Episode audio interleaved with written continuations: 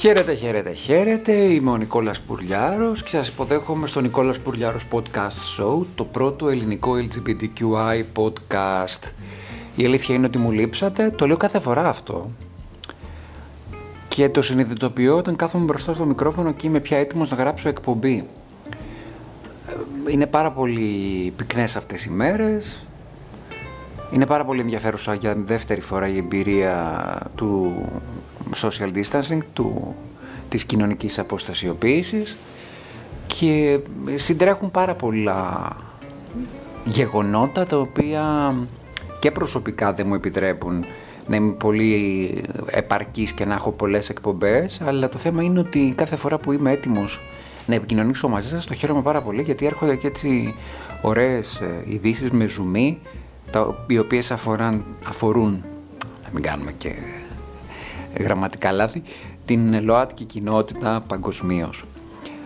Είμαι χαρούμενος γιατί βλέπω ότι παρότι απουσιάζω, το Νικόλας Πουρλιάρος Podcast Show συνεχίζει και μόνο του. Κάθε φορά που μπαίνω για να τσεκάρω τα streams, βλέπω ότι υπάρχει κοινό και βλέπω ότι υπάρχει κοινό το οποίο επεκτείνεται και που ακούει και παλιότερες εκπομπές και που δίνει μια καινούργια δυναμική. Δηλαδή είναι εντυπωσιακό το ότι ένα LGBTQI podcast το οποίο ξεκίνησε στην περίοδο του πρώτου social distancing, της πρώτης κοινωνικής αποστασιοποίησης λόγω της πανδημίας ήταν καθημερινό και μετά στην εξέλιξη για άλλους λόγους δεν ήταν, εξακολουθεί και αφορά πάρα πολύ κόσμο. Σας ευχαριστώ πάρα πάρα πολύ. Με ακούτε σε 10 πλατφόρμες, θα το πούμε και στο τέλος. Το αστείο της υπόθεσης είναι ότι δεν τις θυμάμαι όλες, αλλά εγώ είμαι εδώ όχι για να παριθμώ επιτυχίες ή να εκφράζω ευχαριστίες, είμαι εδώ για να σας μεταφέρω ενημερωτικό, παύλα ψυχαγωγικό, ψηφιακό υλικό που αφορά την LGBTQI θεματολογία, που αφορά τις LGBTQI προσωπικότητες, που αφορά τη ζωή μας, τη ζωή όλων μας ανεξαρτήτως της σεξουαλικής ερωτικής ταυτότητας. Το πρώτο μου θέμα σχετίζεται με την απόσυρση ενός νομοσχεδίου στη Ρωσία, το οποίο νομοσχέδιο, αν περνούσε από το Ρωσικό Κοινοβούλιο, δεν ξέρω τις, τους πολιτιακούς θεσμούς στη Ρωσία και ούτε με ενδιαφέρει να τους μάθω, θα έκλειναν οι δρόμοι στο γάμο και στην τεκνοθεσία των ομόφυλων ζευγαριών. Είναι το ένα. Και το δεύτερο που με ανισχύει πάρα πολύ είναι η απαγόρευση αναγνώρισης στα transgender πρόσωπα αναγνώριση ταυτότητας φύλου στα transgender πρόσωπα. Δηλαδή, αν περνούσε αυτό το νομοσχέδιο στη Ρωσία, τα transgender πρόσωπα δεν θα μπορούσαν να πάρουν το φύλο το οποίο επιθυμούν και μετά την επέμβαση διόρθωσης φύλου. Αυτό το, αυτή η επιτυχία δεν είναι άγνωστη. Ήδη έχει εφαρμοστεί στην Ουγγαρία και να κάνουμε ένα ευρύτερο πολιτικό σχόλιο ότι η Ουγγαρία και η Πολωνία αυτή τη στιγμή, δύο ομοφοβικά κράτη που κυβερνούνται από ομοφοβικές κυβερνήσεις, έχουν σχεδόν προσπαθήσει να βάλουν περίκλειστα στα τείχη στις χώρες τους, επιχειρούν να μπλοκάρουν τη χρηματοδότηση για την αντιμετώπιση των οικονομικών συνεπειών του COVID-19. Άρα, όλα αυτά είναι συνδεδεμένα, άρα Μία αντιευρωπαϊκή πολιτική σαν δούριος ύπος υπάρχει και μέσα στα τείχη της Ευρωπαϊκής Ένωσης. Και το σχόλιο το δικό μου, επειδή αναφερθήκαμε στη Ρωσία, είναι ότι πρέπει πάρα πάρα πολύ να προσέξουν όλα τα πρόσωπα στην LGBTQI κοινότητα, τα οποία τα προηγούμενα χρόνια, λόγω της οικονομικής κρίσης στην Ελλάδα, προστρέξαν στις ελπίδες της Ρωσίας για τάχα μου ιδεολογικούς, παύλα πολιτικούς λόγους, ότι είναι μια αριστερή δύναμη ή σε όσους αναπτύσσουν μια αντιευρωπαϊκή πολιτική σκέψη.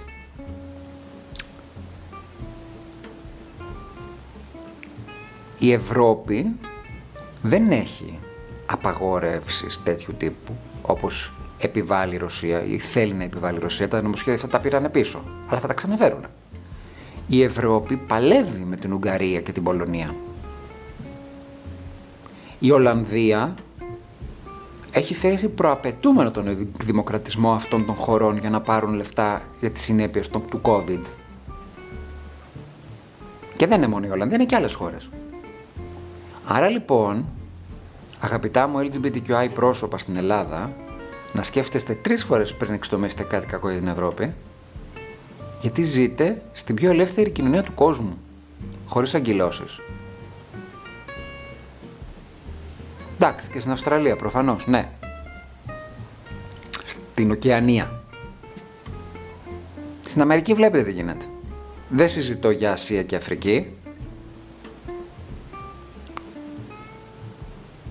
Άρα λοιπόν, ο κόσμος ο οποίος είναι έξω από τα πλαίσια της Ευρωπαϊκής Ένωσης, η Ρωσία παραδείγματος χάρη, και μην ξεχνάτε ότι η Ρωσία που υποστηρίζατε, η Ρωσία που υποστηρίζατε και υποστηρίζετε, έχει μέσα στην επικράτειά της την αυτόνομη επαρχία της Τσετσενίας, όπου η αυτόνομη επαρχία της Τσετσενίας είναι, έχει μια συγκεκριμένη θρησκεία, δεν στοχοποιούμε κανέναν, η οποία έχει ως προμετωπίδα τον εξαφανισμό των LGBTQI προσώπων από τον Γκρόσνη και τις άλλες τσετσενικές πόλεις.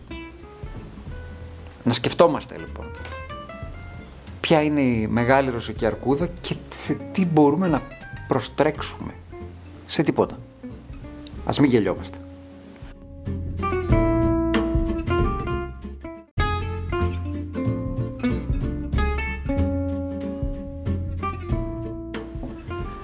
Μία φρικιαστική ιστορία ρατσισμού και κοινωνικών διακρίσεων ζήσαμε πριν από μερικές μέρες στη γειτονική μας Ιταλία και συγκεκριμένα σε μια πόλη η οποία έχει μια μακρά ιστορία πολιτισμού και κουλτούρα στην Πολωνία.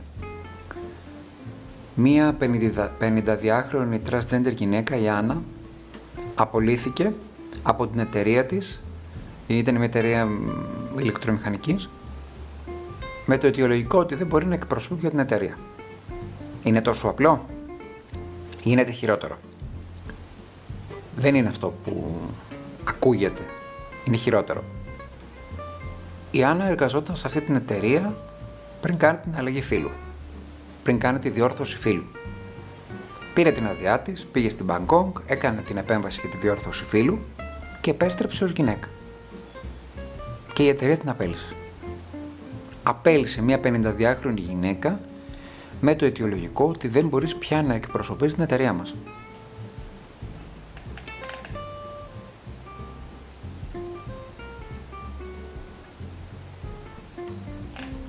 Βέβαια η ίδια σε ένα post της είπε ότι η εταιρεία της πια ε, έχει αγοραστεί από μια πολυεθνική ενδεχομένως να προσπαθεί να δει λίγο πέρα από το προφανές, αν έγινε κάτι άλλο.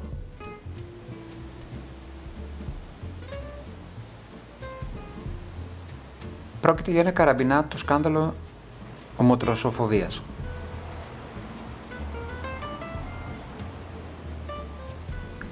Ο Αλεσάνδρο Ζαν, ένας κορυφαίος ομοφυλόφιλος βουλευτής του Δημοκρατικού Κόμματος, έχει αναλάβει την υπόθεση και αγωνίζεται για να περάσει ένας νόμος στην Ιταλία ενάντια στην ομοφοβία και την τρανσοφοβία με το πρόσημο ότι πρόκειται για ρατσιστικά φαινόμενα. Όταν πήγε να περάσει ο νόμος, το κόμμα Φρατέλη Ιταλιάνοι, κάτι σαν τους ανεξάρτητους Έλληνες δηλαδή, να τα λέμε τα πράγματα ανοιχτά, επειδή η πλειοψηφία ήταν έτοιμη να περάσει τον, τον νόμο και δεν θέλει να περάσει ο νόμος, εμφανιστήκανε μέσα στο κοινοβούλιο χωρίς να φοράνε μάσκες. Έτσι ώστε να προκληθεί συνοστισμός χωρίς μέτρα για να ακυρωθεί η κοινοβουλευτική συνέλευση και η ψηφοφορία. Και φυσικά έγινε χαμός, τελικά πέρασε η πρώτη φάση της ε, ψηφοφορίας. Φρικτά πράγματα. Φρικτά πράγματα. Φρικτά πράγματα. Είμαι έξαλλος με αυτό το περιστατικό της Άννα. Και να έλεγα ότι είναι μόνο αυτό. Στην Ιταλία, την ίδια περίπου περίοδο, ξεκίνησε το Ιταλικό X Factor. Ένας από τους παίκτες που ήταν μες στην ομάδα της Έμα Μαρόνε, η Έμα είναι πολύ σπουδαία τραγουδίστρια και προσώπησε και την Ιταλία στη Eurovision το 2013. Δεν πήγε καλά, αλλά δεν έχει σημασία αυτό. Είχε έναν παίκτη, τον Blue Felix, ο οποίος ήταν ε, queer gender ομοφυλόφιλος ο οποίος όμως ήθελε, ομοφυλόφιλος άνδρας ο οποίος ήθελε να το αποκαλείται queer gender. Τον οποίο τον διώξανε. Έφυγε από το πρώτο live. Παρότι ήταν πάρα πολύ καλό, με ένα καινούργιο τραγούδι. Στην Ιταλία κάνουν και αυτό. Προσπαθούν να τραβήξουν το ενδιαφέρον του κόσμου με καινούργιες συνθέσεις όταν φτάνουν προς τους τελικούς. Και η Έμα, η οποία έχει μια μεγάλη καριέρα, έγραψε ένα κείμενο όπου είπε ότι ο λόγος για τον οποίο έφυγε ο Blue Felix ήταν γιατί είναι queer gender. Και το συνειδητοποίησε από όταν τον επέλεξε έναν, έναν πολύ καλό τραγουδιστή όπου το Twitter και το λαϊκό δικαστήριο των social media το οποίο αν, αναρωτιέμαι γιατί το επικαλούν οι διάφοροι, οι Twitterάδες πάνε αυτό, so fucking what, ε, και ποιοι είναι οι Twitterάδες, τέλος πάντων, και είπε ότι κατά τη γνώμη της ο Blue Felix δεν επιλέχθηκε και διώχθηκε από τον κόσμο γιατί υπάρχει ομοτροσοφοβία στην Ιταλία και ότι για κάποια πράγματα ακόμη η χώρα δεν είναι έτοιμη. Το λέμε και στην Ελλάδα αυτό, αλλά είναι βλακεία. Έτσι, πραγματικά. Βέβαια, ποιοι είμαστε εμείς να κάνουμε κριτική; Θα μπορούσε κάποιος queer gender να υπάρχει σε ένα talent show στην χώρα μας και να το δηλώνει ξεκάθαρα. Θα τον τρώγανε λάχνο. Τουλάχιστον εκεί έχει το θάρρος. Βγαίνει, διαγωνίζεται, διεκδικεί, τον διώχνουν, το σχολιάζουμε, το κριτικάρουμε. Εδώ θα τολμούσαν να πλώσουν πέπλο σωτηρίας απέναντι σε ένα queer gender πρόσωπο ή σε έναν ομοφυλόφιλο ή σε μία λεσβία ή θα το έλεγε κάποιος.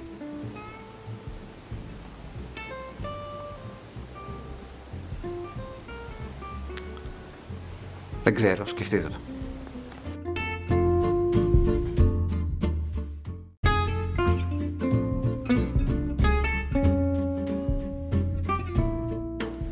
Δεν υπάρχει πιο ωραίο πράγμα όταν βλέπεις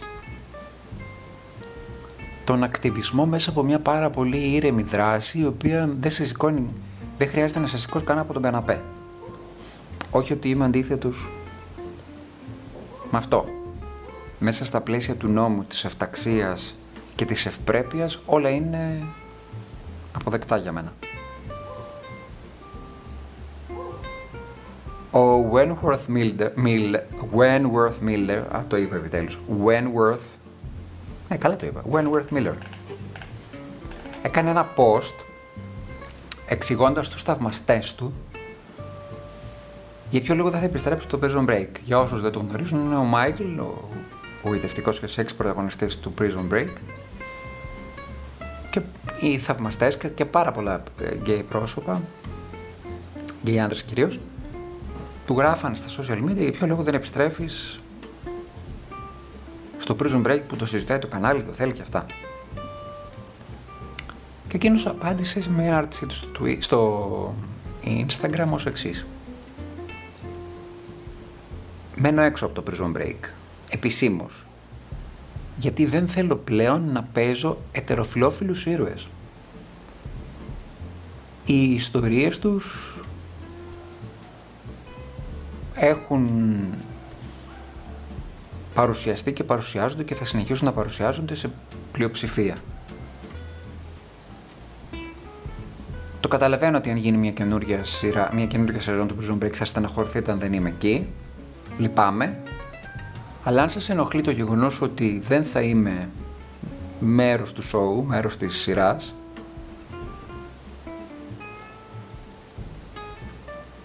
Γιατί είστε ερωτευμένοι με έναν, ετεροφιλ... με έναν ετεροφιλόφιλο χαρακτήρα αντί με έναν γκέι χαρακτήρα, αυτό είναι η προσωπική σας υπόθεση. Και αυτό να σας πω την αλήθεια μου άρεσε πάρα πολύ αυτή η σκέψη. Τι εννοώ; Θέτει ένα ερώτημα. Για ποιο λόγο όλοι αυτοί ή πολλοί από αυτοί, για να κάνουμε και την αυτοκριτική μας, μέσα στην LGBTQI κοινότητα, Μας συγκινεί η ιδέα και η σκέψη σε μία σειρά, σε μία ταινία, σε ένα βιβλίο ενός πολύ ωραίου άντρα ο οποίος είναι τώρα φιλόφιλος σαν ήρωας Για ποιο λόγο; Για ποιο λόγο να μην επιζητούμε LGBTQI καλλιτεχνικά προϊόντα όπου ο Wentworth Miller θα είναι ένας γκέι άντρας. Θα μου πείτε δεν γυρίζονται τόσο πολλά. Ναι, OK, okay, αλλά τελικά αν δημιουργήσουμε εμείς ένα κοινό θα αναγκαστούν να μας ακούσουν. Και για μένα το πρόβλημά μου δεν είναι αυτό μόνο. Το πρόβλημά μου για μένα είναι ότι ίσως να μην κάνουμε και τόσο καλά τη δουλειά μας. Δηλαδή, το λέω και εγώ σαν σκηνοθέτης αυτό. Καλός ή κακός πρέπει να κάνουμε μια καλογυρισμένη δουλειά ή να γράψουμε ένα καλογραμμένο βιβλίο. Δεν λέω ότι θα βρούμε υποστήριξη. Ως περήφανος γκέι σκηνοθέτης, ως περήφανος γκέι συγγραφέας, έχω να σας πω ότι τη συναντάς τεράστια εμπόδια. Τεράστια. Δεν θέλουν να ξέρουν ότι υπάρχεις, ειδικά στην Ελλάδα. Τρομάζουν με την γκέι λογοτεχνία.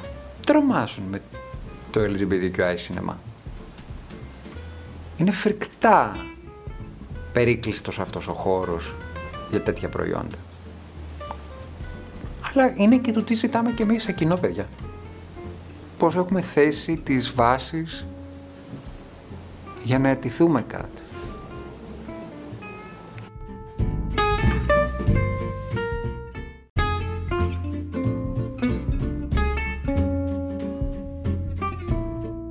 Επειδή αυτή την εποχή σπουδάζω ιστορία, χαίρομαι πάρα πολύ στη σύγχρονη εποχή όταν βλέπω ότι η σύγχρονη ιστορία γράφεται γρήγορα. Οι εξέλιξεις αλλάζουν μέσα σε πολύ μικρό χρονικό διάστημα και δεν χρειάζεται να περάσουν αιώνες όπως συνέβαινε κατά το παρελθόν. Αυτό θέλω να το συνδέσω με ένα ανάγνωσμα, ένα βιβλίο το οποίο έχω να σας το προτείνω. Όσοι έχετε καλά αγγλικά μπορείτε να το διαβάσετε. Όσοι δεν ξέρετε καλά αγγλικά, ευκαιρία τώρα με την καραντίνα να τα βελτιώσετε. Ή διαβάζοντας αυτό το βιβλίο να το προσπαθήσετε.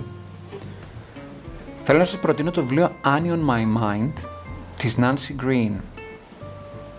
Το βιβλίο αυτό γράφτηκε τη δεκαετία του 90, όχι τόσο μακριά, και θεωρήθηκε πολύ πρωτοποριακό, ενδεχομένως και ανήθικο, είχε, είχε απογορευτεί από πάρα πολλές σχολικές βιβλιοθήκες και σε μια πολύ συντηρητική πόλη όπως είναι το Κάνσας, στην πολιτεία του Κάνσας δηλαδή, το κάψαν δημοσίως. Όπως βλέπετε η ναζιστική νοοτροπία ενίοτε εμφανίζεται μέσα, στο, μέσα από το κύτταρο της αυτοκαταστροφής που έχουμε ως παγκόσμια κοινωνία των πολιτών. Θεωρείται πρωτοπόρο λοιπόν για την εποχή που γράφτηκε γιατί εξιστορούσε την αγάπη μεταξύ δύο έφηβων κοριτσιών που είναι κολλητές φίλες που ανακαλύπτουν άλλου είδους συναισθήματα, τα ερωτικά συναισθήματα μεταξύ τους κάνουν τα πάντα για να προστατεύσουν τη σχέση τους ωστόσο δέχονται πάρα πολύ μεγάλη πίεση.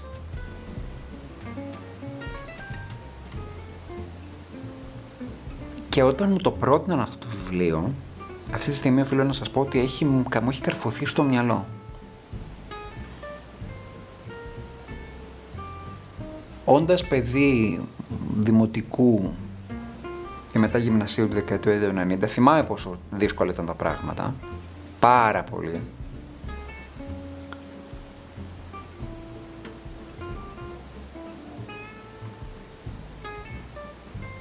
ήταν πάρα πολύ φοβιστικά.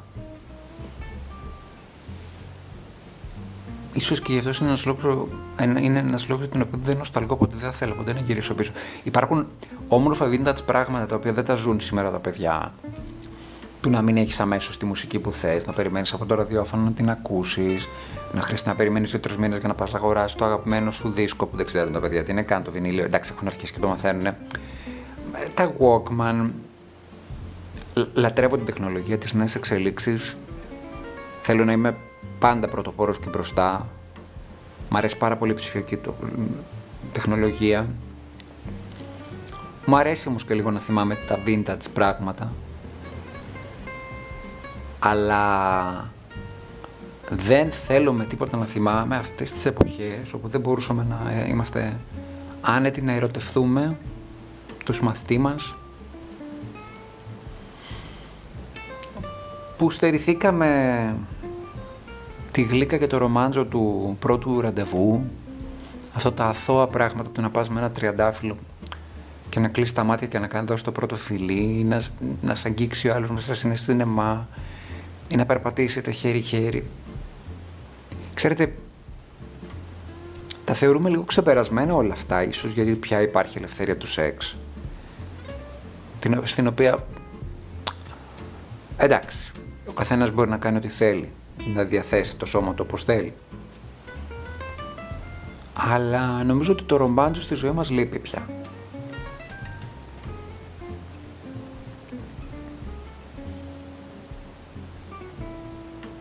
Και αυτό αφορά και εμάς, οι οποίοι είμαστε στη τέταρτη δεκαετία της ζωής μας. Γιατί όταν ήμασταν 15, 16, 14, 17, δεν είχαμε ελεύθερη ρομαντική, εφηβική, ανάλογα την ηλικία μας, ζωή.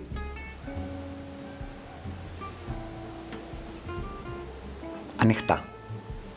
Όσοι ήταν θαραλέοι τη διεκδικούσαν κρυφά, μες στα σκοτάδια, με το μάθει κανείς και που φυσικά ποιος εκδηλωνόταν τότε έτσι. Θα ήταν πάρα πολύ χρήσιμο και θα το λέω και ως σκηνοθέτης και ως ε, εκολαπτώμενος ιστορικός να διοργανωθούν think tanks σε αυτή τη χώρα και ο ακτιβισμός στην Ελλάδα να περάσει πέρα από τα προφανή και τα δεδομένα στο να καταναλωθούν τέτοιου είδους πολιτιστικά προϊόντα, δηλαδή να δουν οι πιτσιρικάδες τέτοιες σειρές, να, να, να γίνει μια συζήτηση, να τους μεταφερθεί το πώς ήταν η ζωή χωρίς grinder ας πούμε, στα 18 σου και στα 19 σου, το πώς ήταν η ζωή του να φοβάσαι να πας σε ένα gay bar, στη Θεσσαλονίκη είχε ένα και ένα μόνο, πολλά. Κάπου εδώ όμως πρέπει να βάλω μια τελεία. Annie on my mind της Nancy Green. Συγγνώμη, Nancy Garden, σας το είπα λάθος έτσι, Nancy Garden. Και κάπου εδώ το Νικόλας Πουρλιάρος Podcast Show τελειώνει. Με ακούτε σε 10 πλατφόρμες.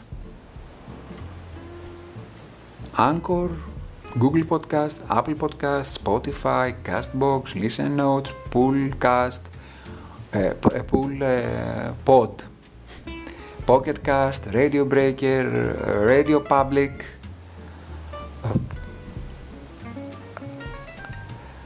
Μ' ακούτε. μ' ακούτε, μ' ακούτε όπου μπορείτε. Σας ευχαριστώ πάρα πολύ για τον χρόνο σας. Σας ευχαριστώ για όλα. Νικόλας Πουρλιάρος Podcast Show, το πρώτο ελληνικό LGBTQ podcast. Τα λέμε σύντομα. Σας φιλώ.